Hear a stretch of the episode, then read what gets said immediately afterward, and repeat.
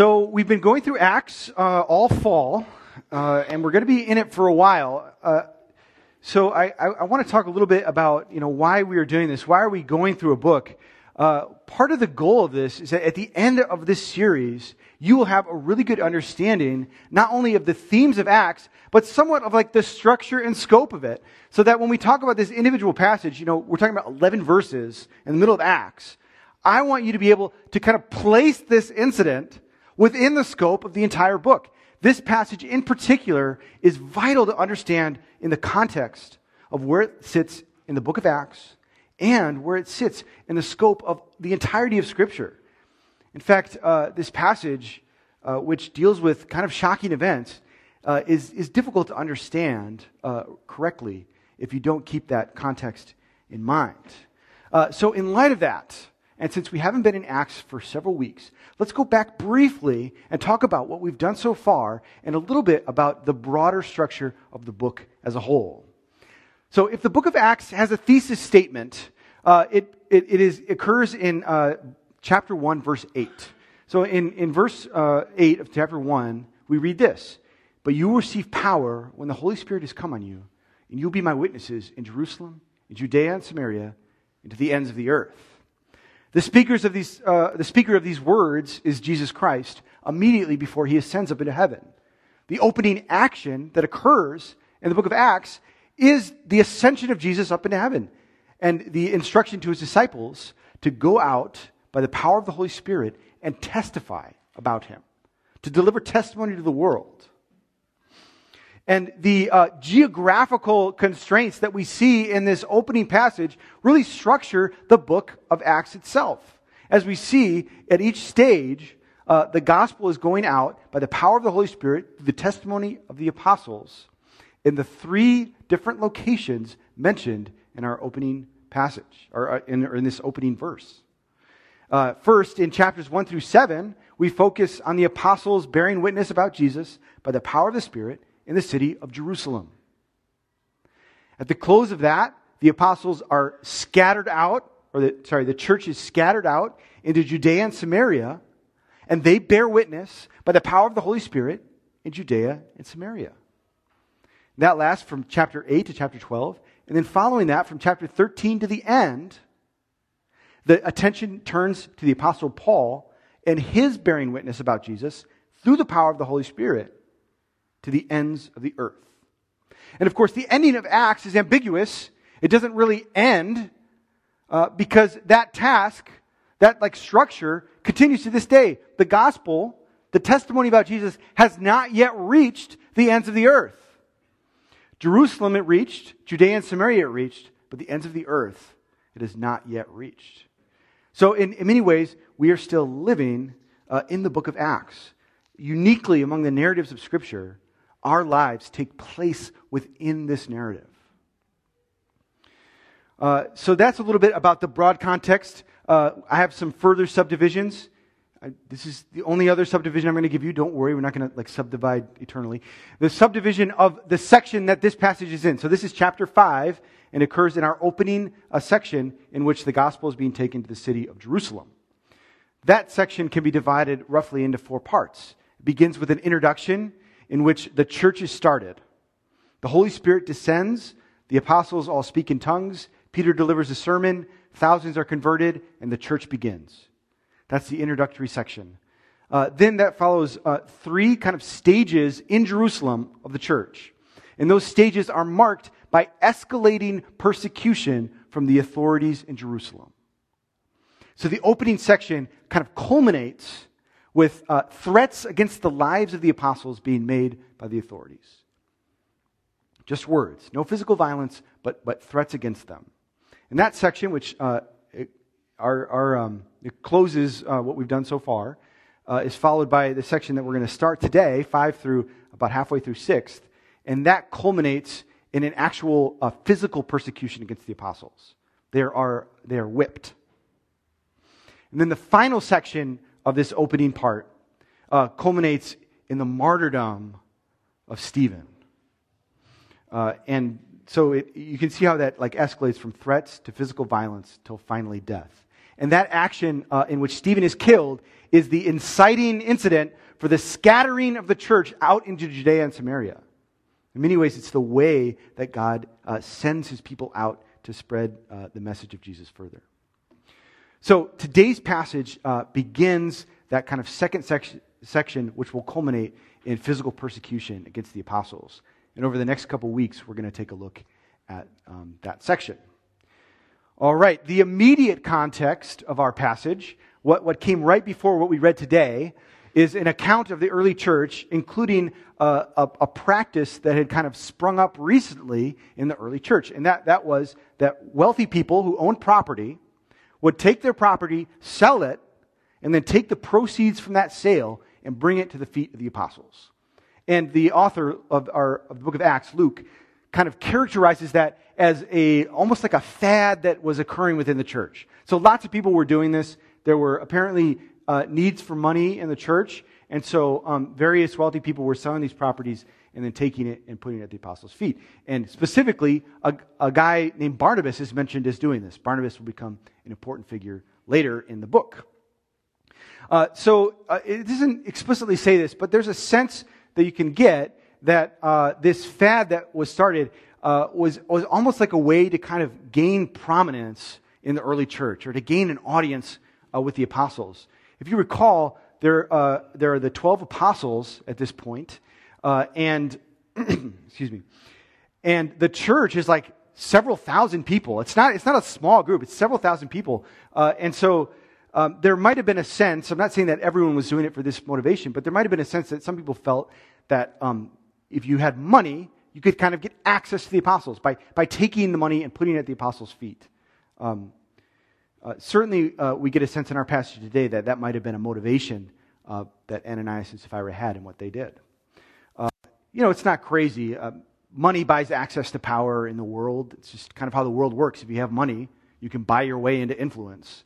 Uh, and so certain people um, may have seen that as an avenue for influence in the early church. So that leads us into our story today of Ananias and Sapphira. What specifically happens? We don't know anything else about Ananias and Sapphira except what we have in this account uh, right here in this section. They're not mentioned elsewhere. Uh, we don't know anything else about them. But what they do, they apparently are uh, people of some wealth. They sell a piece of property together, and they agree upon this together they take a, a portion of it and secretly keep it for themselves. And then Ananias takes the rest and uh, presents it as though it were the whole. So the, the money that he got from the sale, he presents a part of it as though it were all of it at the feet of the apostles. Doesn't say what his motivation is, but you can kind of uh, surmise that it was probably some sort of attempt to gain status within the church, to be seen as uh, the generous people that were kind of lauded in the early church. Uh, Peter, however, um, enlightened or empowered by the uh, Spirit of God, uh, identifies what is happening. He knows what is happening, and he calls Ananias out for it. he says, uh, You know, how has Satan so filled your heart that you have decided to lie to the Spirit of God? Um, and then uh, uh, you know, that the result of that is an execution of a sentence against Ananias. Ananias. So Peter tells him, You have not lied to men, but to God. And when he says that, at that moment, Ananias just keels over, dead. Uh, there's an immediate execution of judgment upon Ananias. Three hours later, his wife comes in, not knowing what had happened. She also uh, comes before Peter, and Peter asks her, Is this the amount of money that you received for the sale? She says, Yes although she knew it wasn't. And Peter says, How could you agree to test the Spirit of the Lord? She also falls down dead. The fruit of all this is a fear within the congregation of the saints. So the early church is filled with fear. There is fear both within the church by people that were uh, belong to Jesus, and there's fear that is spread outside of the church as well. Uh, so fear in, in, in, not only for those inside the church, but for those outside of the church. okay, so isn't this a great passage me for like my first sermon?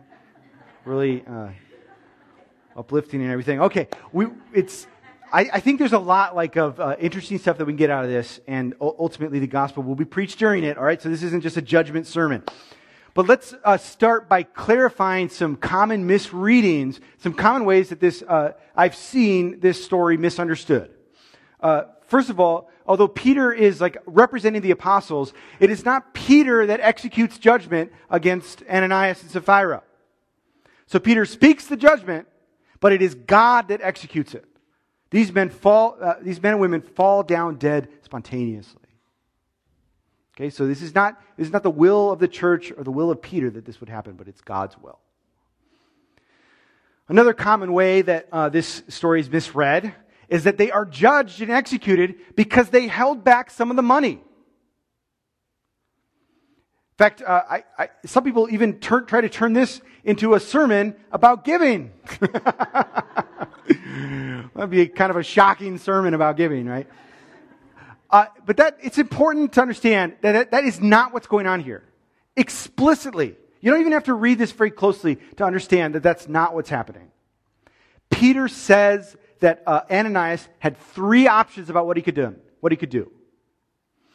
Uh, first of all, he could take the money from the sale, all of it, and bring it and put it at the apostles' feet. He could have done that. The second thing he could have done is he could have put part of it at the apostles' feet and kept part of it for himself, but been clear about what he was doing. He could have come to the apostles and said, Listen, I sold a field, and here is part of the proceeds. And the third thing that he could have done is that he could have sold the land and not given a cent to the church. All three of those things he could have done. Peter says, uh, when you sold the land, was not the money at your disposal to do with it as you wish. Whatever he wanted to do with it, he could have done and been accepted before God, right in God's eyes. Uh, so, whatever else is happening here, they are not being punished because they, they held back part of the money for themselves. Or, sorry, they're not being punished because they did not give all of the money from the sale. so, that leads us into two questions uh, what are they punished for? And then, why are they punished so harshly? Why are they executed? Okay, first, what are they punished for? Uh, well, Peter says to Ananias, You have not lied to men, but to God. And he says to Sapphira, How is it that you have agreed together to test the Spirit of the Lord? So, a lie that's given to God that tests the Spirit of the Lord. Whenever we lie, if, I, if you come to me and I lie to you, essentially what I'm doing is testing you. I'm testing whether or not you know that I'm lying, and I'm testing whether or not you have the will or the means to determine whether I'm lying. And if I, I I'm assuming that you do not, that my concealing of the truth will be successful, and that I will get away with it. It's a test of you. so when uh, Ananias and Sapphira come and lie to the Spirit of God that's in the church, they're testing to see whether God knows whether or not they are speaking the truth. Now, I don't think that Ananias and Sapphira thought to themselves, I have a great idea. Let's test the Spirit of the Lord. Let's see if the Spirit of God is really at work in the early church. I don't think they said that. They simply assumed that God did not intervene in the world that the presence of God, whatever it was in the church, was not something that actively influenced what was going on inside of it. And that therefore they could lie to it safely because the people that they were lying to was not God, but men. And the men would never know. This is uh, the test that every person makes when they act hypocritically within God's church. Whenever people conceal things, hide them from each other, fail to disclose, keep things secret. In the church of God, they are lying not to men, but to God. now, it probably, when I, when I say it that way, it probably does not escape your notice that that sort of thing happens probably every day in every church in every part of the world. So that leads inevitably to our second question. Why are they punished so harshly? If anyone here is hypocritical, why weren't you, aren't you also like struck down dead right now? we got to figure that out, right? So why are they punished so harshly? Well, first of all, I should say they are not punished harshly necessarily. They are punished uh, in a way that seems extreme to us because what is happening when they are punished is that the judgment of God, which is going to follow his return and which all men are going to find themselves under, in the case of Ananias and Sapphira, is very briefly brought forward into the present. It is not a harsh judgment, it is a just judgment. And it comes at a time that is unexpected to us. But it is not uh, an un- unjust or undeserved, unmerited punishment. The punishment of every sin is death. And the fact that it is not executed immediately upon the commission of that sin is an act of God's mercy and grace. The fact that when Adam and Eve ate the fruit, they did not immediately perish was God's patience exercised for a purpose. Because if God executed judgment immediately upon the commission of the sin, then no man could live. The world would cease. The human race would expire. And God could not bring out his purposes for the world. It is because he is patient and waits, because he passes over sin, that his purposes are eventually um, accomplished in the death of Jesus Christ.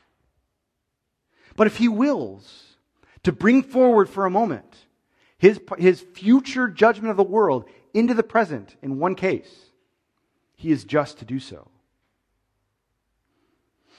However, the question still remains why does he choose to do so in this situation? Why does God judge Ananias and Sapphira in a way that he does not judge other people? Well, uh, in order to understand that, we should look at other places in the scripture in which God does something similar. Uh, and in fact, uh, there is a clue in our text that is connecting this story to another similar story in Israel's past. There is a word that the author uses that explicitly connects in the Greek translation of the Old Testament this story with another story. Okay, so this isn't like, guys, I found a similar passage.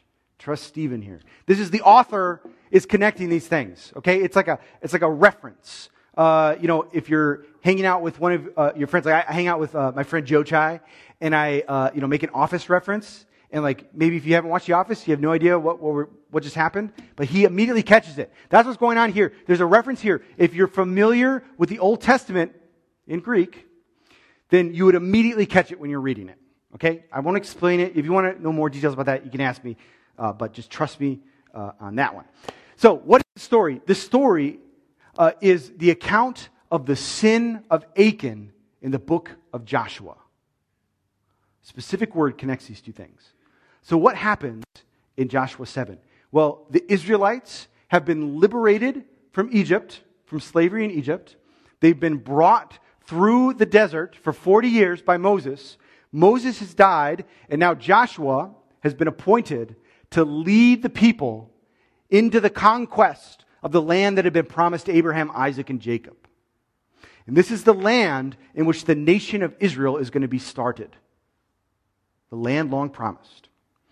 And in the beginning of the account of the conquest of uh, Canaan, or the promised land, which occupies the entirety of the book of Joshua, at the beginning of it, they go forward to their first battle. And because it's their first battle, God tells them, the plunder that you take from this first battle it's like the first fruits that you give unto me. So whatever gold, silver, or bronze you plunder from Jericho belongs to me. Take none for yourself, and everything else destroy completely. So the Israelites go forth, they battle against Jericho. Uh, you probably know this story. You know, they march around the city, city walls fall down, they plunder it, and then they take the treasure of Jericho and they present it at the feet of the leaders of Israel as uh, uh, devoted to the Lord. They do this universally except for one man, Achan. Instead of giving the treasure that he took, Achan takes a portion of it and buries it underneath his tent. As the Israelites go out for their next battle against the city of Ai, uh, they are very unexpectedly uh, roundly defeated. It was unexpected because up to this point, they'd been moving from victory to victory to victory. And of course, uh, what has been promised them is that they are going to conquer this entire land. And so now, their second battle, they go out to fight Ai, and they are embarrassed. And so they come back, and the leaders of Israel gather before the Lord, and they're like, What should we do? Should we make more sacrifices? How, why are we not, why did we not win this battle? The Lord comes to them uh, and speaks to them and says that there, there is someone who is taken from what belongs to the Lord. Uh, and so Joshua has all the tribes of Israel march before them. And when the tribe that Achan belonged to marched before them, God told him, pick that tribe. Then he had every family from that tribe, or every clan from that tribe, march before him. And God showed him the clan. And then every family from that clan. And God showed him the family of Achan. Achan comes forward. Joshua says to him, Confess your sin. And he does. Goes, digs up his treasure, gives it to Joshua. And then the entire assembly gathers around him. And they stone, they stone Achan. And he dies. That's the story of the sin of Achan, which our author Luke wants us to think of when we hear this story today. Now, it's probably fairly clear some of the similarities between these two stories. In both cases, um, they keep for themselves something that's been dedicated to the Lord. By presenting to Peter uh, what he uh, showed as the entire offering, what he did was he rendered what he had kept for himself something that belonged to the Lord. That makes sense. So both of them keep from what, is, what belongs to the Lord. Both of them do it secretly under the assumption that no one will ever know. Therefore, putting to test whether or not God is at work in their community. In both cases, through the intervention of God, it is discovered, sin is exposed. In both cases, they are publicly punished, publicly put to death. The sentence is decreed and executed in the presence of the whole people. There's one last similarity. In this similarity, I think, is a key to understanding why exactly this punishment is so harsh. In both cases, this event occurs at the beginning, at the beginning of a new stage of the people of God. It's the initiation of something new for God's people. In the case of Achan, the Israelites are conquering the land which they will occupy for the next several thousand years. In the case of Ananias and Sapphira, the world is being conquered by the gospel. It's the beginning of the gospel going forth into all the earth. Beginning of the church. this connection between these two stories indicates to us what God wants to accomplish by executing judgment in this way. Obviously, every person that is a hypocrite in the eyes of God or who steals from God in the years that go on uh, are not punished in the same way, both in the case of the Israelites of old and the case of us today. This is not the normal way that God deals with these sort of sins. But at the beginning, what he wants to make clear to us is that God is present in the community of his people. And that there is nothing that is secret or hidden that won't be uncovered. That leads us into what, what I think is the main point of this passage. And that is that the Holy Spirit is present in the church. Where God's people come together, the Holy Spirit is present with them. Now, this is a truth that if I had asked you before we came in here, if I said, hey, is the Holy Spirit here today? You probably would have said, yes, right? That's the right answer. Yes, the Holy Spirit's here today. But this story brings home the shattering implications of the fact that God is here present with us. That when we worship, when we pray, that it is God who is addressed. That as we eat the sacrament, the Holy Spirit is present with us. that as we communicate with one another, the Holy Spirit is there. And therefore, when you present yourself to others as better than you are, when you keep secret or hidden things within the church, you lie to the Spirit of God. That brings us to a, a corollary of our main point. Namely, that all hypocrisy in the church will one day be exposed. One of uh, the unappreciated parables of Jesus, well, I think it's unappreciated, in Matthew 13 is the story of the uh, wheat and the tares. So, in this parable, Jesus tells of a man who goes out into a field that he owns and sows seed in it. Good seed. Uh, but during the night, his enemy comes and sows weeds among the wheat that he had sown. And as the plants begin to grow, his servants come to him and tell him, There are weeds. Someone has planted weeds in your field. Should we go out into the field and pull up all the weeds? The owner of the field replies and says, No. Let them grow together. For if we pull out the weeds, we may pull out the wheat with it. Instead, at harvest time, we'll harvest the field and separate the weeds from the wheat. What Jesus is communicating to us in this parable is that in his community, in his church, there will be, until the end of time, until he returns, both true believers and hypocrites in the church. Both will be allowed to live within the church together. Now, here at the beginning, uh, almost as if, uh, you know, you can imagine the, the servant in the field going out and pulling out a weed to go and show to the owner of the field. This is what happens to Ananias and Sapphira. Publicly, a weed is pulled up and exposed. Not because God is going to do that continually in the church over the course of history, but to tell us something, to make us wary, to help us uh, bring, to bring home to us the fact that the Holy Spirit is present with us, He knows all, He judges all.